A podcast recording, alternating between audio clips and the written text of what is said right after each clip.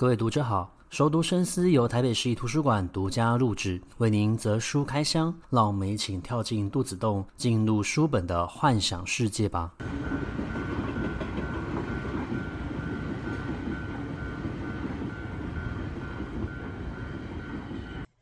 各位读者好，欢迎回到熟读深思。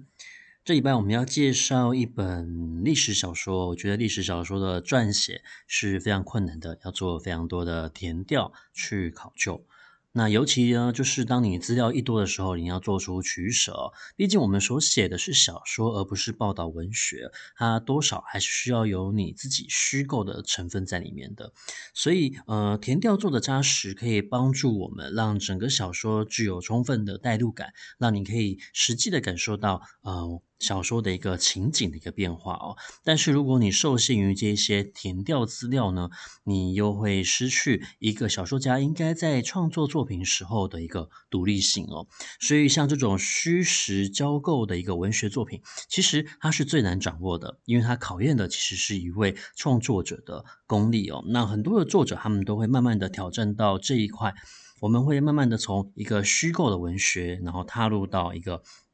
有文本的一个作品里面哦，好比说过去我刚开始从事创作的时候呢，我做的是呃，除幻除念师阿平，它是一部奇幻文学，但是呢，为了要让整个场景跟读者是具有共鸣感的，也是会去做一些简单的填调。到后期，我进入到了我第一部的长篇小说《八爷》的时候，那八爷当时候他考据的就是台北的三大文化祭。那当然了，这个时候我要做的填调工作就会更多。那要如何让大家在阅读真实的事件之余，我又要进行一个小说虚构的一个创作，建立出一个特定的情境，就非常的考验呃当时候的我的功力哦。那当时候的我呃。尽力的做到最好了，但事后回头看的时候，我还是会觉得我的作品有非常多可以在持续改善的部分哦。那么，呃，在我所创作这么多的一个小说里面呢，开着浮云车真妙功，它算是一本。嗯，虚实交构里面呢，我觉得算是我掌握比较好的哦。那也考据了非常多神明的历史跟来历。那大部分的小说情景其实就是落在台南的这一块土地上面哦。那今天呢，我想要跟大家介绍另外一本，也是以台南为情景的小说。那这部小说非常的特别哦。它考据的历史的含金量非常的高，因为它从明朝开始考据起哦，包括了国姓爷，然后当时候的台南其实有蛮多的沙洲，那他们也是依靠着航运，因此呢，也有所谓的一个交商。那交商其实就是呃交通的交，再加上一个耳朵的意思哦，代表说这些人其实都是在航运上面游走的，那自然而然的就会形成一个商会组织，所以交其实本身就是一个商会组织的意思哦。那当时候的商会组织非常的大，而且会呃寻找。或是依靠他们所附近的一间庙来作为他们的一个活动据点。当然的，当这些交商赚钱的时候，他们就会把这些钱又回馈到保佑他们出海顺利的这些神明身上。那我们想到水神的话呢，就会想到像是妈祖娘娘，或者说是水仙君王这些神明哦。那今天这部小说就叫做《水神》，那它的创作者叫做邱之清哦。那这个作者很特别，他也是一个斜杠作家哦。他同时呢，也是一位工程师，然后从事着写作的一个事业。在去年，他其实也获得了一个长篇小说的一个奖项，一个百万的奖项哦。他去描写了呃台南出生的颜水龙的一生。那当然了，在这个时候你所撰写真实人物的时候，就更需要进行深度的考据资料，同时你要思考你要如何写，不会冒犯到这一位前辈，同时又可以有自己虚构发挥的。一个空间哦，那么因为呃这一本叫做《日出印象》的书还没有出，所以我们今天就介绍这一本书，叫做《水神》。那前面我们讲过，其实《水神》它是以一个台南。作为背景的一个创作的一个历史小说，它读起来很像是章回小说，颇有武侠小说的那一种呃语调跟口气哦。可是它描写的是这一些商会组织嗯、呃、的人，他们在这个大时代的变迁之下，他们从事的这一些工作，还有他们所卖的东西的一个变化，同时代表是一个家族的兴衰史哦。那在这个小说里面，它引用了非常多台南重要的历史事件，包括在台南有许多的洋行建立在安平，当然的就。会有一些汉人跟洋人之间的一个冲突，然后涉及到了所谓的一个风水，然后堪舆这样子的一个专业领域。同时呢，我们刚刚讲过，他们过去有非常多的沙洲哦，那这些沙洲呢，就会作为他们的一个停靠点，他们会从事很多的一个远洋行业，也就是往返于台南跟厦门之间，就会经过黑水沟，自然的也会遇到所谓的海盗哦。那要如何击退海盗呢？就这时候作者就说他是运用了香，也就是我们所使用的线香哦。那我觉得那一段的描述也非常的生动有趣，而且相当的刺激哦。那另外呢，呃，我们知道其实整个产业它是会不断的变迁的哦。从过去刚开始，他们可能从事着航运来运送物品，那再来呢，他们买下了土地，开始呢会有自己去种植，像是所谓的甘蔗，然后提炼出蔗糖，同时也。知道了如何要从海水里面提炼出淡水，然后产生了盐、卖盐这样子的一个行业。那有了糖跟盐，就会做起所谓点心饼干的一个生意哦。那呃，过去呢，在航运的部分呢，除了运送木材这些东西之外，也会运送非常昂贵的香料，然后来制作线香。所以，同时这线香香料的产业也会跟着一起出现。那么，历经了时代的一个变迁，自然也会有更多货币的一个需求，因为人人口增加了嘛。因此，在这个时候，他们也投入到了铸币这一个产业里面。那么，进入到日治时代之后，他们卖起了日式的一个洋服，然后和服，还有像是钟表的一个生意。演变到了近代，他们投入到了。百货产业哦，那这个家族其实非常的大。刚开始只有一个李姓家族，那他们娶了他娶了一位苏姓的太太，所以就分出了一个苏姓。那他在武庙这个地方呢，捡到了一个萧家的小孩子，他是一个呃遗孤，一个生存者，他也领养了他，当做是养子哦。因此这个家族很大，他同时又有三种不同的姓氏，也就是李氏、苏氏跟萧氏。那我们知道，其实家族一大，自然就会有非常多的一个纷争出现。当然的，老一辈的人都希望，我们今天不论是姓什么，我们就是一大家族，都是家一家人，因此要以和为贵。但是呢，随着时代的改变，时间的演进，人心是会变的，自然而然的，大家就会产生利益上面的冲突，也会互相竞争哦。但大体上来说，整个故事就是围绕着李。苏萧三姓去做发展，在不同的一个时代，他们因为环境的一个演变，也就为了要生存而做出呃相当的一个决定跟决心哦。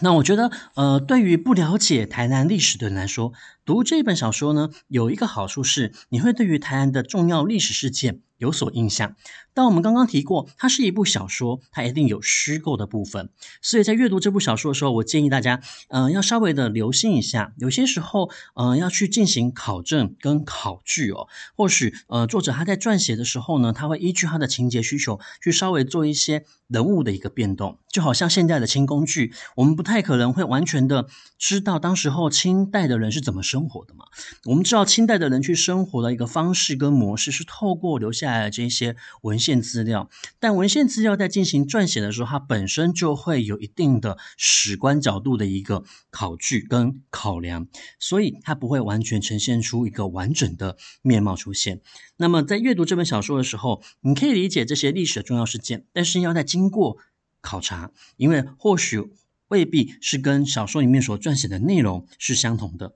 但是呢，呃，如果你去详细看这一部的话呢，它也可以当成是一部地理史哦。那么我们前面讲过，过去在台南，他们其实有非常多的沙洲，而且甚至这些沙洲就是在现在台南市中西区的这一带。例如说，过了海安路，可能是有所谓的金华府药王庙啊，这些仙庙等等的封神庙。那为什么叫做封神庙？为啥设立在那个地方呢？因为过去封神庙的位置其实就是一个沙洲口，他直接就是会远送这些船只。那当时候的官员就是从封神庙这个地方登陆的，他们会先去进入到封神庙里面的驿馆，然后会先做休息，再开始拜会地方的父母官，然后再到城隍庙去做一个祭拜，代表说新的父母官要上任了。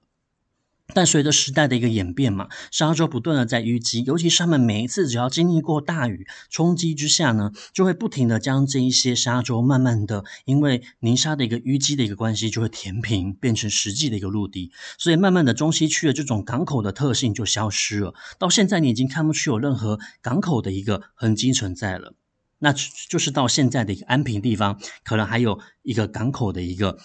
样貌出现，所以你在阅读这本书的时候呢，它就好像是一个地理史地貌的一个改变。你同时可以看见的不仅是人文，还有地理的一个东西哦。那呃，因为这一些礁山，他们都是需要搭船只，然后进行远航的一个贸易，所以你可以看成它是一个航海史。那在这个航海史的部分，你可以看到过去的礁商，他们渡过这个黑水沟，也就是台湾海峡的时候，有多么的危险。除了说它的整个潮流的一个状况没有办法控制，有非常多的礁岩，另外呢，也有沿岸海盗的一个袭击，因此它将所谓的一个现象跟所谓的海盗的一个袭击，如何击退他们来做的一个结合，但。当然的，你在看的时候觉得很精彩。不过我自己事后看的时候也会觉得，诶，线香的味道有办法可以流传这么远吗？真的可以影响到他们吗？但是不论如何，我觉得这都是一个非常有趣的一个尝试。同时，你可以看得出来，作者在写这部小说的时候，他其实要对很多的事情有了解。例如说，他写到了当他们今天去做这些像是饼干、糖果、桂一类的东西的时候，他需要去了解这些东西的原物料是什么，线香要如何制作。然后有哪些的原物料，包括了像是艾草，有哪些的味道可能比较刺激，可以用来击退敌人？有哪些的味道可以让人家误以为是所谓的一个官船？甚至在线香的外面，如果你有用上所谓的一个硫磺的话，会导致这个线香烧的速度更快。又牵涉到的是水仙，谁可以供奉当所谓的一个水仙尊王祭祀的时候的一个呃主拜官。那我觉得这些东西都是考验着呃作者他本身收集资料的一个能力哦。那么，呃，另外呢，我们也可以从民俗的角度去看这一部小说。好比说，他们在呃祭拜水仙尊王为主神的这间庙，它叫做水仙宫哦，现在就在水仙市场里面哦。那水仙尊王在当时候的地位是很崇高的哦，因为当时候整个中西区它是有一个港口的一个特性的，因此呢，水仙尊王就是重要的水神来保佑他们航运的一个顺利哦。而从供奉水仙尊王，然后谁成为这个主拜官，都牵涉的是整个家族，甚至是所有交商利益上面的一个纠结哦。因为每一个人都想要当老大，自然的你就会去动一些心机在里面，所以牵涉的其实是各方势力的一个角逐。那再来呢，这个地呃小说里面，它其实也。引用了另外一位神明哦，这位神明呢，他就是温王哦。那温王的话呢，他就是呃五福大帝。那五福大帝相传有五位温王，然后他们就是定期会奉着玉帝的命来到人间来做一个巡视哦。而这个温王的特性呢，在台南来说，主要祭拜温王五福大帝的庙宇，可能就是以所谓的白龙庵为体系。那也有后来呢，就在再度的分出了，也就是我们后来知名的一个历史事件西来庵。但是呢，他很巧妙的把这样子五福大帝的一个信仰跟这个李姓家族的兴衰做一个结合哦，而导致了整个历史的一个改变。那我觉得这个也算是作者的一个巧思哦。所以如果你从这部小说里面，你也可以看见是一个民俗的演变，祭拜神的一个演变哦。水仙尊王，他虽然现在已经不像过去一样。呃，有这么多人在祭拜他了，因为毕竟我们整个呃交通方式的一个改变了，我们现在依靠航运的情况其实并不多，但是航运还是广泛的来做利用，可是它已经不是大部分的人依靠的一个交通方式了。可是，在过去，水仙尊王的地位是很高的，所以你也可以看见的是一种民俗祭拜方式的一个演变哦，信仰核心的一个变迁。那再来，当然的，这部小说既然他写的是台南重要的历史重要事件，它一定就会牵涉到政治。那在这个政治的部分，可能就包含了清代的这些官员，他是如何去管理台南的这一块土地的。有些人可能是不停的在兴建庙宇，然后有些人是注重于文教的一个建设。当然，也有一些人觉得他来到台湾其实是被贬黜了。那有一些人呢，他就在台湾当一个所谓鱼肉。百姓的一个父母官。那日治时代来了之后，你必须要选择你如果要与日本人相处。当然的，我们原来的一个信仰在日治时代其实是有受到摧残的哦。那日治时代的时候，其实他们要去推广日本人自己的一个神道教的时候呢，它其实是对于我们台湾的民族信仰有所压迫跟压抑的。但是呢，你也可以看到，当时候台南人他们如何在巧思之下保留了现在的民俗文化。那我们还可以看得到这些重要的神像，然后保留了这些庙宇，让它可以得以生存下来哦。那最后当然的就是进入到了二二八的一个事件，近代的一个民国政府的一个迁移，然后来到了台湾，多少也是会产生的冲突，尤其是在二二八事件的时候，台湾的重要的一些文人还有政治人物也都是有受到影响的。那么在看这部小说的时候，可以感觉得出来，作者他是有一定的企图心的，他想要透过小说记录的方式，引起大家对于这块土地的兴趣跟重视哦。我很喜欢，呃，作者他在进入到这部小说之前，还有写的一个很简单的序，他说他写的就是台南，那他也希望可以透过写作这个方式去保留台南的历史跟文化，不要被人忘记哦。那我觉得这算是一个创作者他最大的野心，也是我们回归到创作的时候的一个初衷。那这部小说它算是蛮大部的一个作品，可是读起来很顺畅，我个人很喜欢。在有一些情节的描述非常的深刻，甚至会让你恨得牙痒痒的。那唯一我觉得呃或许比较不够的，就是在结尾的一个部分。但是这并不会影响到对于这本书的一个评价，我认为还是瑕不掩瑜的。那也推荐给大家做阅读哦。那如果喜欢我们今天节目内容的话，也欢迎分享给你喜欢阅读的朋友。我们在下一期的空中书房再见，拜拜。